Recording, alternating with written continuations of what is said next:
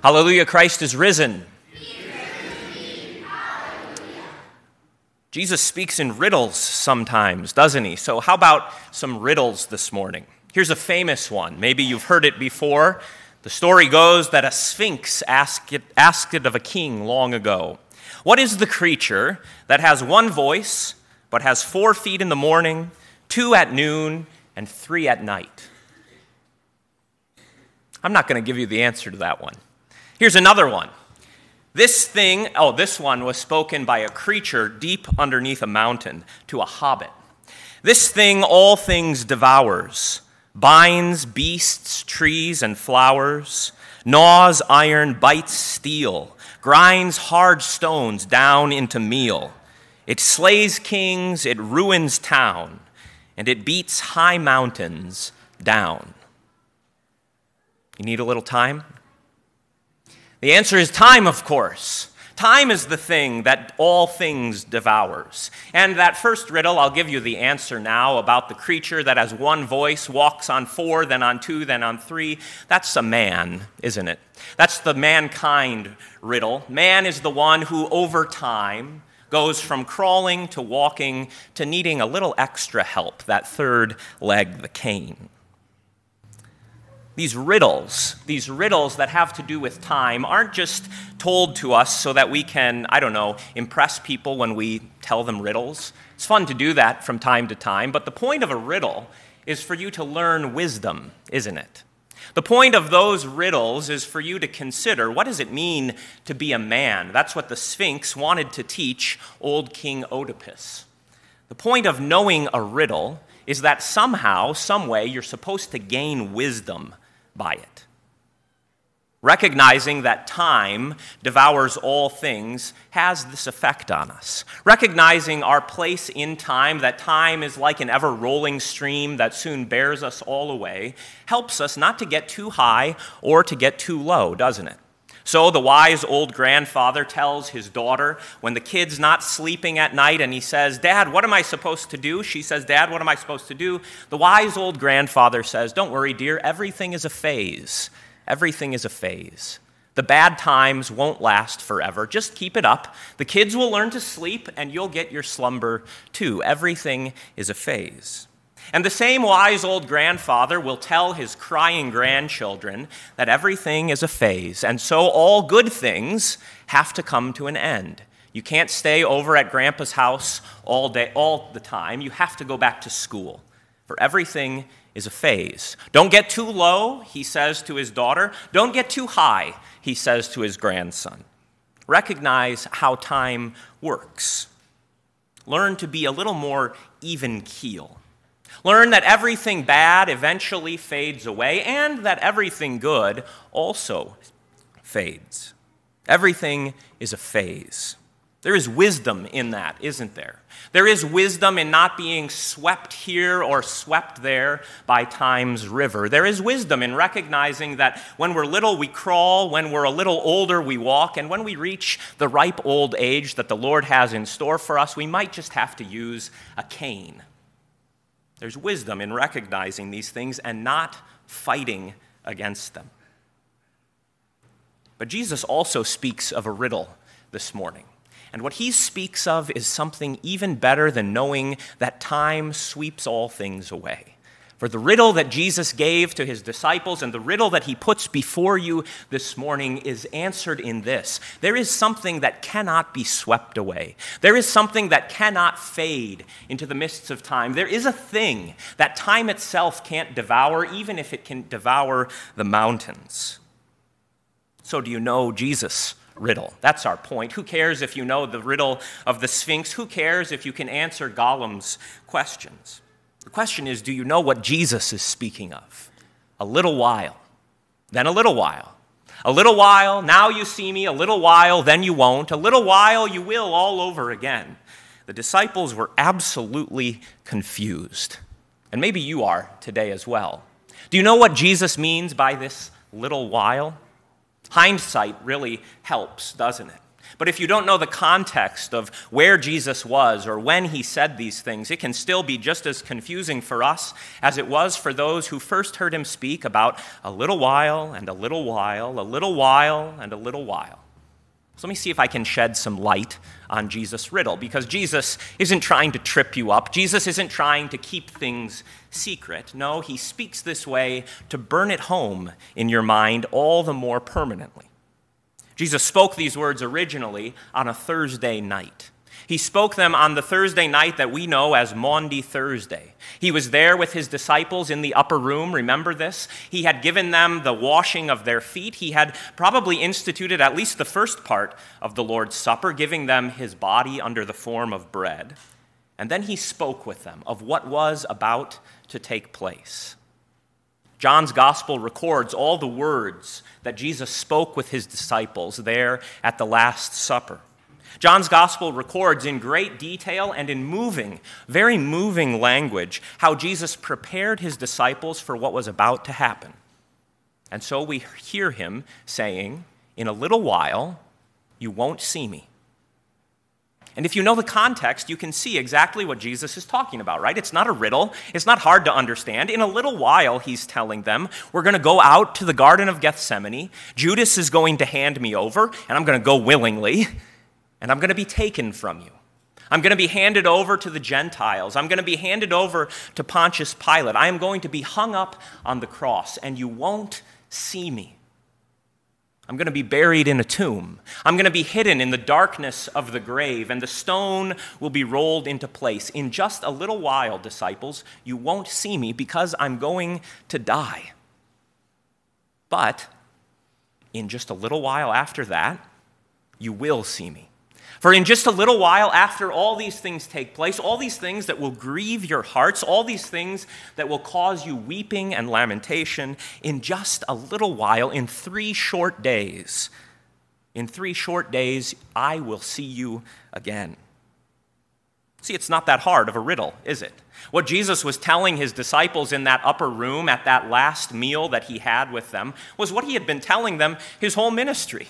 This is the purpose that he was sent into the world to fulfill. It wasn't a mistake, it wasn't somehow a big screw up. This is precisely what he came to do. In just a little while, I will be taken from you, and in just a little while after that, you will see me again. And that's exactly what happened, by the way, isn't it? You know how it played out. You know how Jesus went to the cross. You know how he was crucified. You know how he really truly died, right? The spear in his side and the gushing out of the water and the blood.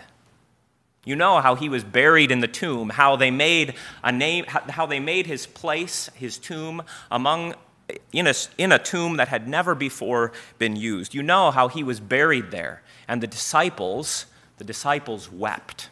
You know how they met in a dark place. You know how they met behind closed doors because they were terrified. They were afraid that what had happened to Jesus was going to happen to them, that the Jews who had crucified their Lord were going to find them all out and do the same thing to them. But you also know how Jesus came and stood among them, right? You remember the story, don't you? How he stood among them and he showed them his hands and his side and he said, Look, boys, and see. I am not dead, but I live. And then when they saw the Lord, St. John's gospel says, they rejoiced. They rejoiced to see the Lord. Well, all of them except for that one guy who missed out on it, right? Thomas. And so the Lord came back to them all over again. Thomas had to wait not just a little while, he had to wait a little more. But the next week, there they were again, locked up in fear, locked behind closed doors. And again, Jesus came and stood among them and said, Peace be with you. And Thomas, come over here and let me show you a thing. And when Jesus came to them again, after that little while, their sorrow became joy. Now, notice, I didn't say that their sorrow faded away and was replaced by joy. It certainly was, right? Their sorrow, the death of the Lord Jesus, was swallowed up in joy. But Jesus says something even better than just your sorrows will be gone and you will have a new joy. Jesus said that the thing that caused you sorrow will turn into joy, didn't he? That's even better than just having sorrows forgot. That's even better than having sorrows fade away. And this is the promise that Jesus gave to them and gives to you that the things that now cause you so much pain and so much sorrow will somehow, eh, by his mysterious power, turn into joy. Think of how it was for Jesus' disciples. When Jesus appeared to them on that Easter night, and when he came again the following Sunday, or when Jesus appeared to Mary Magdalene at the empty tomb. Think, let's take Mary Magdalene, right? Why was she weeping? Why was she crying? What was causing her so much sadness? Because the tomb was empty, right? There's an empty tomb here. I'm supposed to be with Jesus, but the tomb is empty. If you have taken his body, tell me where it is so that I can have it. The thing that caused her so much sadness, the empty tomb, turned into her joy. Don't we celebrate that empty tomb now? Don't we celebrate the fact that Mary went to the tomb and found it completely and totally bare? Right? The burial garments were even folded up. That was the only thing that was inside there. The thing that caused her so much sadness turned into joy. And the same thing happened to the disciples, right? Why did they weep? Why did they lament? Why did they cry in that upper room? Why were they so sad and so afraid? Because Jesus had died, right? But once he came to them and showed him his hands and his side, when he showed them the marks of his identity, what did they do? They didn't say, Oh man, I'm so glad that death is no more. No, they learned to see in the death of Jesus the cause of their joy. The thing that caused them joy, do you see, didn't just fade out of their memory, it was transformed. Here is the riddle of Jesus. Here is what Jesus speaks to you this morning that he has come that the things that cause you grief and sadness may be seen in a new light. That you would look on an empty tomb, that you would look on a man hanging on the cross and not see a reason to shake your head and weep and lament, but instead see the thing that caused the world's salvation for we don't simply rejoice that, the, that Jesus is risen, do we? We rejoice that the one who died for our sins is risen. The thing that caused those disciples so much pain and so much sadness, we call the supremely good thing. That Friday was not a bad day, it was not a sad day, it was a good day. For there your sins were done away with. Their death met its match. Their death was trampled down by death. See what I mean? Jesus turns he turns, he transforms, he changes sorrow into joy. And that's even better than just having sorrows fade away. Now, that's good and well for those disciples, isn't it? That's good and well for those who had Jesus taken from their sight and then got to see him again. But the question gnaws in our minds, doesn't it? What about me, Jesus? What about me now? Is my life just a little time of sorrow, or is it a long time? Some of you have been alive for a little bit, some of you have been alive for a lot longer. Some of you have suffered a little bit of things, and some of you have suffered a great deal of things. And we want to know, don't we? Do these words of Jesus, does this riddle about a little while and then again a little while, does it have anything to do with us now? And the answer is, of course. For Jesus doesn't only speak to his disciples then, he speaks also to you now. And I want you to see in that life of that little beginning of the church, that life of those 12 disciples, that little time, those three days of sadness turned into permanent joy, I would have you see a paradigm, right? A paradigm laid down for all time and places. I want you to see your life, the life in this sad world that has its happinesses that, that life in this world that has both the stream of joy and also the stream of sadness flowing through it, I want you to see how Jesus would have you view your life. Yes, there will be times of sadness, there will be times of grief, there will even be times of weeping and lamentation. But those things will not hold the day. Those things are just a little while. And in just a little while, those things that cause you so much sadness and so much grief now will turn to joy. In fact, in fact, they already have started to. Right? Because just like Jesus' resurrection changed the view of the, of the disciples when they looked on his death, so also Jesus' resurrection and his spirit gives you new eyes so that you can see the things that cause grief and lamentation in your own life and learn that they actually bring a permanent joy. Jesus gives us the illustration of a woman giving birth, right? So think of how it goes for the woman who is in labor. The very same thing that causes her sadness also causes her joy, right? The birth of a child. And as she's going through the hard part, as she's going through the labor, it would be very tempting. It would be very tempting for every mother to say, This isn't worth it. This isn't worth it at all. I read about this in a book, and my mom friends told me what to expect, but now that I'm going through it myself, I think I'd rather, you know, go back to how things used to be. I'd rather escape. And yet, when she presses through, when she perseveres, when that little baby is born into the world, the mom doesn't say, Oh man, that really wasn't worth it, does she? She sees her tribulation, she sees her sorrow in a new light. And the same thing that caused her sadness, the same thing that brought her pain, the birth of a child, now turns to joy. And so, older women, older mothers don't look back and say, Oh, it was so bad, it was so hard, it was so terrible. They look back and they say, What a wonderful thing. I am so glad that it happened to me. What a wonderful thing. I am so glad that I persevered through it all. I am so glad that I have my children now. That transformative joy, that transformative life of a birth of a baby, is how Jesus would have you view your present sufferings. That example of a mother who is in pain turned to joy because of a birth of a child is how our Lord wants us to see our own tribulations.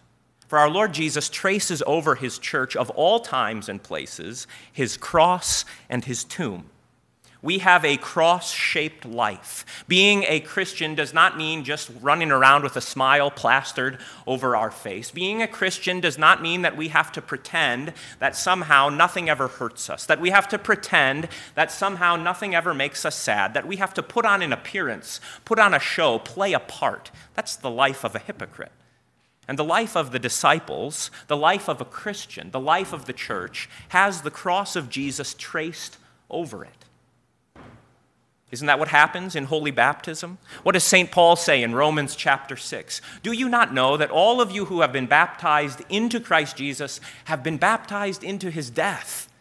You have been buried with Christ. There will be pain, there will be suffering, there will be things to endure in this world. But there will also be a resurrection. For if we have been united with him in a death like his, we will certainly be united in a resurrection like his. And that same principle that Jesus accomplished our salvation not by avoiding pain, but by enduring that pain, that same principle, the cross shaped principle, applies to your life as well.